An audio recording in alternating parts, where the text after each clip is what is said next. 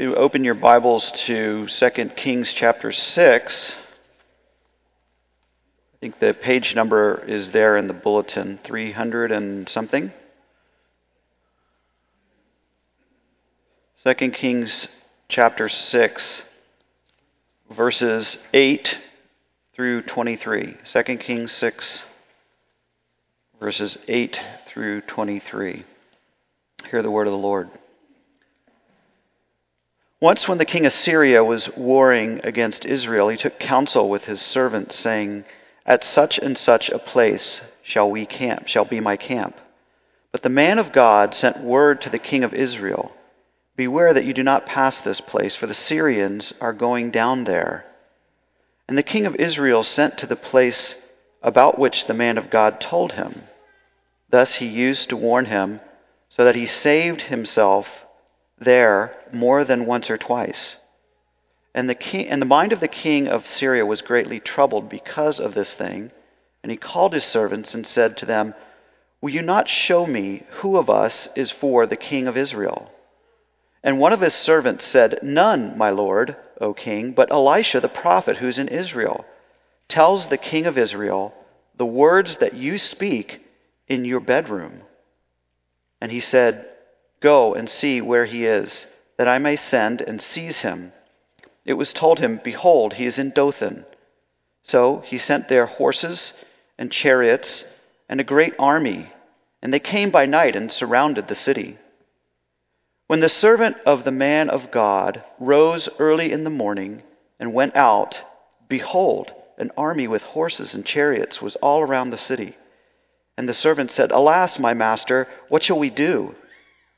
He said, Do not be afraid, for those who are with us are more than those who are with them. Then Elisha prayed and said, O Lord, please open his eyes that he may see. So the Lord opened the eyes of the young man and he saw, and behold, the mountain was full of horses and chariots of fire all around Elisha. And when the Syrians came down against him, Elisha prayed to the Lord and said, Please strike this people with blindness. So he struck them with blindness in accordance with the prayer of Elisha. And Elisha said to them, This is not the way, and this is not the city. Follow me, and I will bring you to the man whom you seek. And he led them to Samaria. As soon as they entered Samaria, Elisha said, O Lord, open the eyes of these men that they may see. So the Lord opened their eyes, and they saw. And behold, they were in the midst of Samaria. As soon as the king of Israel saw them, he said to Elisha, My father, shall I strike them down? Shall I strike them down? He answered, You shall not strike them down. Would you strike down those whom you have taken captive with your sword and with your bow? Set bread and water before them, that they may eat and drink and go to their master. So he prepared for them a great feast, and when they had eaten and drunk, he sent them away, and they went to their master, and the Syrians did not come again on raids into the land of Israel. This is the word of the Lord. In the late 1800s, the philosopher Friedrich Nietzsche wrote these words God is dead. It was a commentary on how secularism and modernism were influencing society in such a way that belief in God and, and religion were being pushed to the periphery of society. A little more than half a century later, on the front page of Time magazine in 1966, was the, were these letters is God dead? With a question mark. Social scientists, sociologists were looking at society in the Western world, particularly, and seeing that this thing that Friedrich Nietzsche had said back in the late 1800s was becoming more and more a reality. One of the best known sociologists, Peter Berger, sociology of religion uh, professor, believed that at one point religion would become, and belief in God would become, a footnote in the pages of history. At the same time, in the same year, 1966, in China, Chairman Mao and the Gang of Four unleashed the Cultural Revolution, a reign of terror that was bent on eradicating all religion and any kind of superstitious belief. Traditional culture, even, was to be replaced by something so thoroughly communist and so thoroughly Marxist that they would be able to rewrite culture itself in the country of China. What the leaders unwittingly did was they actually plowed the ground for one of the greatest revivals in church history. You see, by removing all of the things that traditionally in Chinese culture had been barriers for the gospel, they created a great emptiness in the hearts of the people. And that emptiness was filled more and more by belief in the gospel. It started in the countrysides of China and then spilled over into the cities in the 1990s after the Tiananmen Square incident. What was intended to eradicate religion unintentionally promoted it because all the vestiges of the old belief system were systematically removed, and the gospel came in and beautifully began to fill the hearts of people with hope. So, this tragic story ended up being a story of faith and hope. You see, this is the way God works. In situations that seem tragic, and they are tragic, God ends up being the hero. And so there's more than just the idea of this being a silver lining. That in the midst of all this tragedy, there's this nice little glimmer of hope. It is profoundly the way that God works in the church and in the world. We see the intentions of men, we see the intentions of people. Sometimes bent on good, sometimes bent on evil. But God has things in control, and He is the one that is directing history. So that everything that has transpired in our lives, either personally or in the life of the church, even in history, are working towards a plan that is more than just a silver lining. It's more than just a consolation prize. That is the very way that God works. And we see that played out really beautifully in this passage today in 2 Kings 6. I want to give you an outline, if you will, if you like taking notes. I noticed there wasn't much room on your bulletins, but if you have a, a little corner or something that you want to take notes on, there are really three points to this sermon. The first point actually has three themes. The three themes of the first point are warfare, which we see in this story, blinding and opening of eyes, and hospitality. All are important biblical themes that run throughout Scripture in uh, this passage and throughout the Bible. And then the second point of our outline is how Christ fulfills all of these three themes in who he is as prophet, priest, and king. And then finally, what does this mean for us today? So let's look at the first point the three themes that I mentioned warfare, blinding and opening eyes, and hospitality. This passage actually takes place at a time in Israel's history that we wouldn't think of as a high point.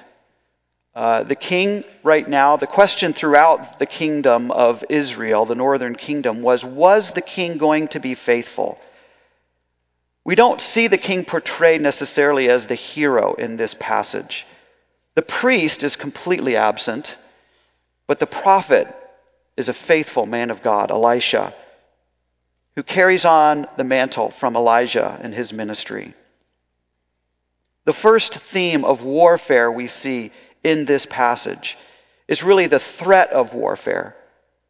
There isn't actually a war that takes place, but the king of Syria is bent on finding out who is messing with his plans, and someone tells him it's Elisha. So the king of Syria gathers his men together to find out where Elisha is and to seize him. So, what we learn here is that there is a threat of warfare. But the theme of warfare isn't just in this passage right here. We see it throughout the Bible, really, don't we? We need to understand that warfare is an essential part of understanding the Bible. We need to see that it's not just a physical reality in a fallen world, but to see that there's also a spiritual element as it's portrayed in this passage. There's a spiritual battle going on. Throughout the Old Testament, we see Israel called to war, sometimes for reasons of judgment on the enemies of God, and other times to expand the kingdom of God. So we see it portrayed in the Old Testament oftentimes in physical ways, but always knowing, as this passage points out, that there's a spiritual reality behind that. And then in Ephesians 6:12, we read that the battle is not primarily one of flesh and blood, but of spiritual powers and principalities. I love what John Piper wrote. He once said, Prayer is a wartime walkie talkie for spiritual warfare, not a domestic intercom to increase the comforts of the saints. Piper's, in my understanding of what Piper's saying here, he's saying that oft, uh, we need to recognize, of course, that God cares about our individual needs, that He cares about our suffering, that He knows and is with us in the, in the midst of difficulties and joys. But that if we miss out in, in our understanding of prayer on the profound way in which it is a tool of warfare, then we miss something very crucial in our understanding of what prayer really means. It is the way, the primary way, that we engage the spiritual battle that is taking place that Ephesians 6:12 talks about. And we see that beautifully portrayed in this passage. We see Elisha praying that his servant's eyes would be opened. And that's our second theme the opening of eyes and the blinding of eyes. So the passage begins with this threat of war that the king of Syria is going to come, and he comes with his troops and he surrounds the place where Elisha and his servant are. And Elisha's servant wakes up in the morning and he comes out and he does his morning stretch and opens his eyes and he sees this army surrounding him. And he does what any red blooded Israelite would do he freaks out. And he runs in and he tells Elisha. And Elisha is not in the least bit alarmed. And he prays that his servant's eyes would be opened to what? To the reality of the situation. And he tells them, There are more with us than there are with them. And, and Elijah's servant must have been thinking, This is some weird kind of math. Because I'm just counting two of us, and there are hundreds of them out there.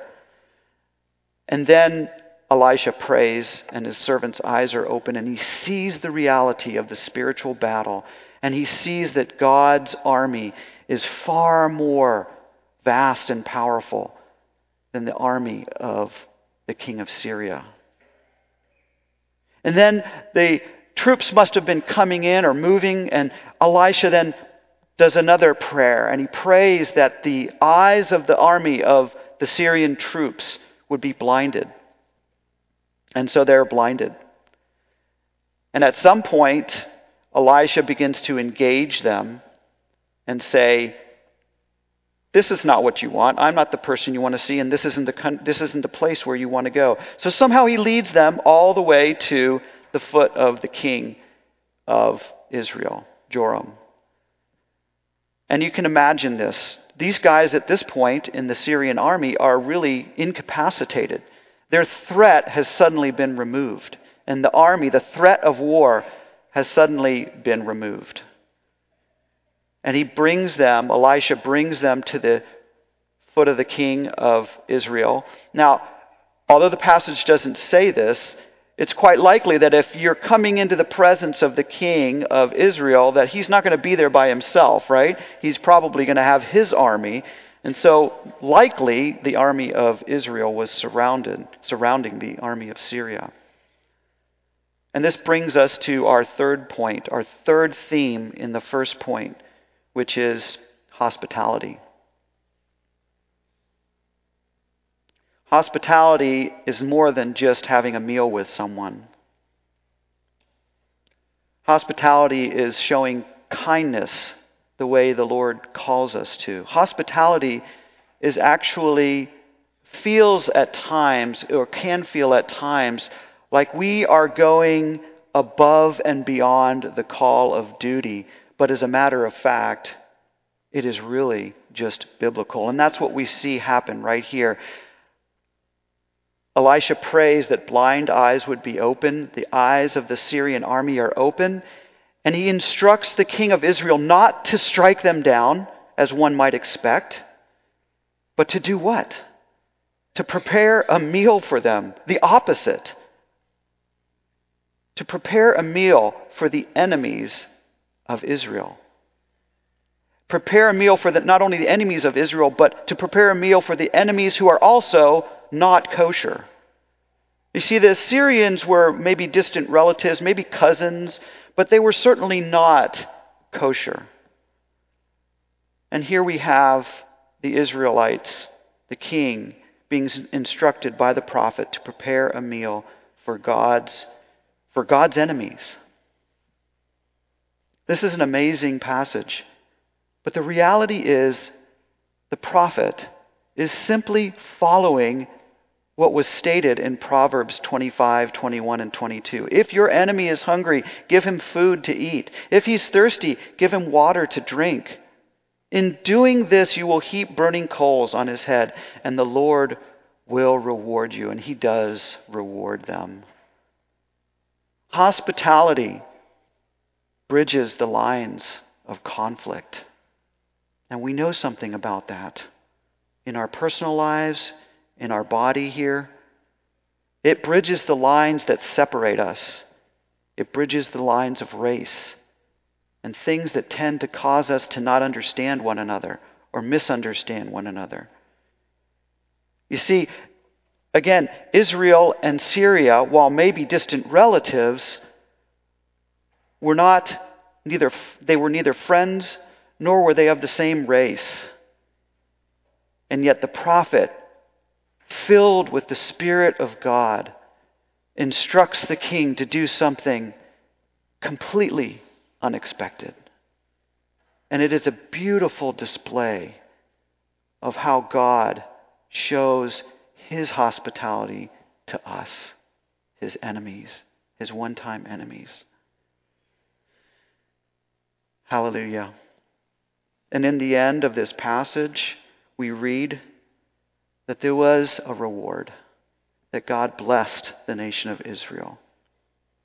So, how does Christ fulfill all of these themes that are so powerfully displayed for us in 2 Kings chapter 6?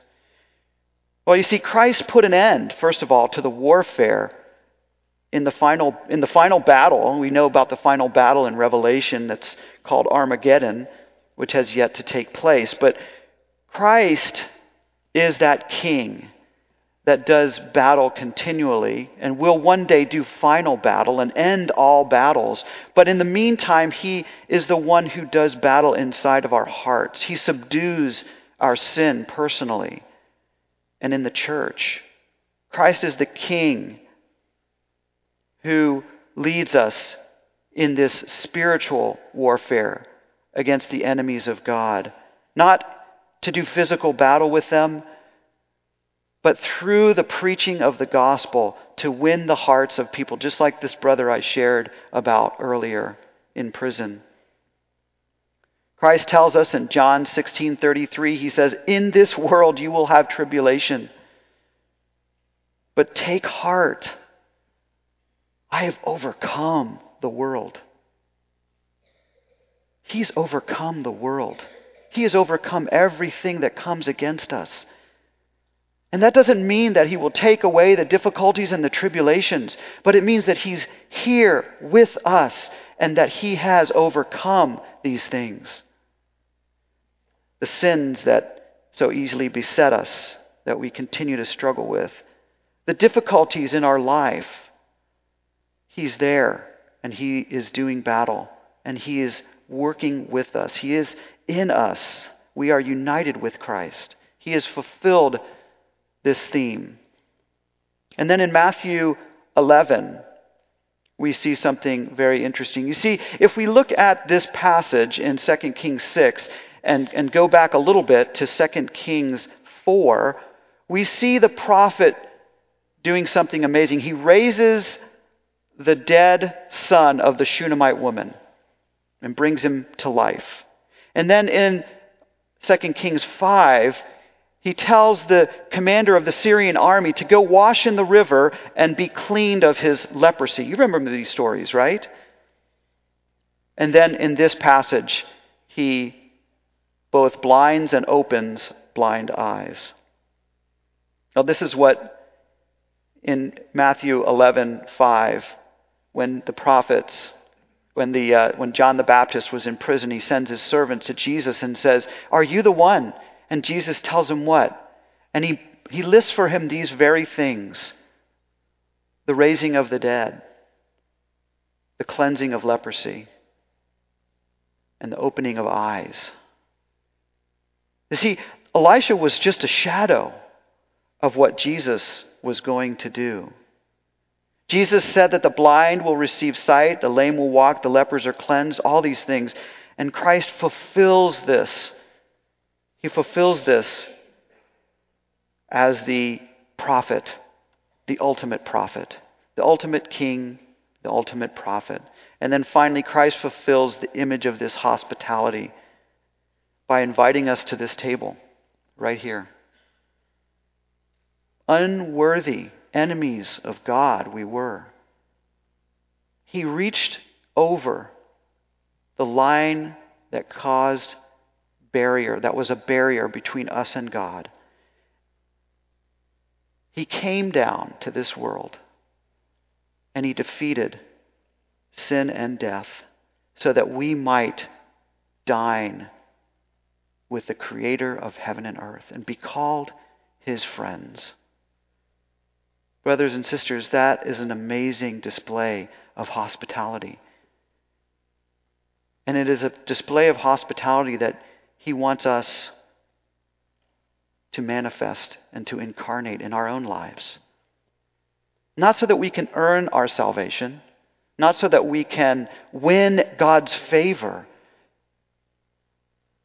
but so that we can actually live out who we actually are in Christ, both as individuals and as a body. And so, finally, what does this mean for us? We've seen that in these three themes of warfare, blinding and opening eyes, and hospitality, that are really themes that run throughout the entire Bible, from the beginning to the end. We've seen how Christ fulfills those themes in coming and being born sinless, living a sinless life, dying an unjust death, and rising on the third day, defeating sin and death. We see how he fulfills these themes in our lives and in the church. And then finally, what does this mean? What does this mean for us? I think it's fairly obvious that we are called to live out these very themes in our lives. We are called to engage in the spiritual battle every single day and not be shocked by the tribulations that come into our lives. I'm not saying that we need to enjoy them. I'm not saying that we need to, in a sense, ask for more. But we are to look at the tribulation that God has put into our life, the, the suffering, the difficulties, the challenges, the weaknesses that we ourselves have, and to realize that these are fundamentally the way that God works in our lives. In 2 Corinthians 12, Paul says, The power of God is perfected in his weakness. God's grace is sufficient for us. And so we should rejoice in our weakness because Christ came to us in that manner as a servant, weak, humble. And we should recognize that our eyes have been opened, our blinded eyes have been opened, and that we are to look towards those around us whose eyes might be blind and pray for their eyes to be open, whether they be family members, whether they be neighbors, whether they be people in this congregation who haven't come to know the Lord yet, or people that are coming on a regular basis who we might be reaching out to, or even nations where we know that we are engaging through our missionaries. And then finally, the hospitality.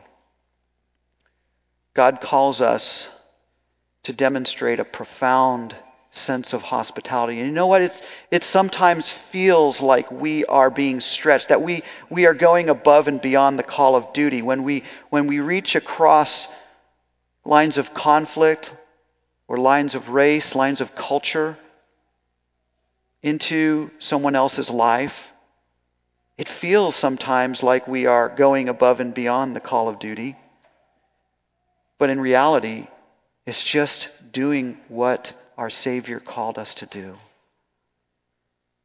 And He gives us the strength and the power to do that. I chose the hymn this morning, Father Long Before Creation, because it's a hymn that was written in China. It was written during the Cultural Revolution that I just talked about. And I want to read this little explanation of the hymn. You can read the words again. This anonymous Chinese text was initially used as a theme song by Chinese Christians who kept the faith while the Cultural Revolution was in full swing. The hymn was sung in a Bible study center in Peking during the winter of 1952 and 53. The one who translated it is a missionary named Francis Jones, who actually at one point lived in the city where we have been.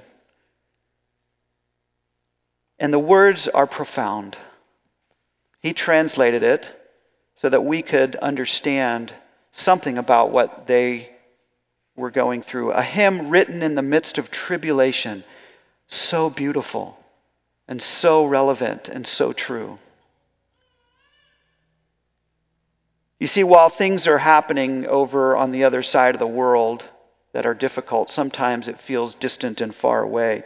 But the reality is that the tribulations that Christians on the other side of the world are going through, and the tribulations that we go through,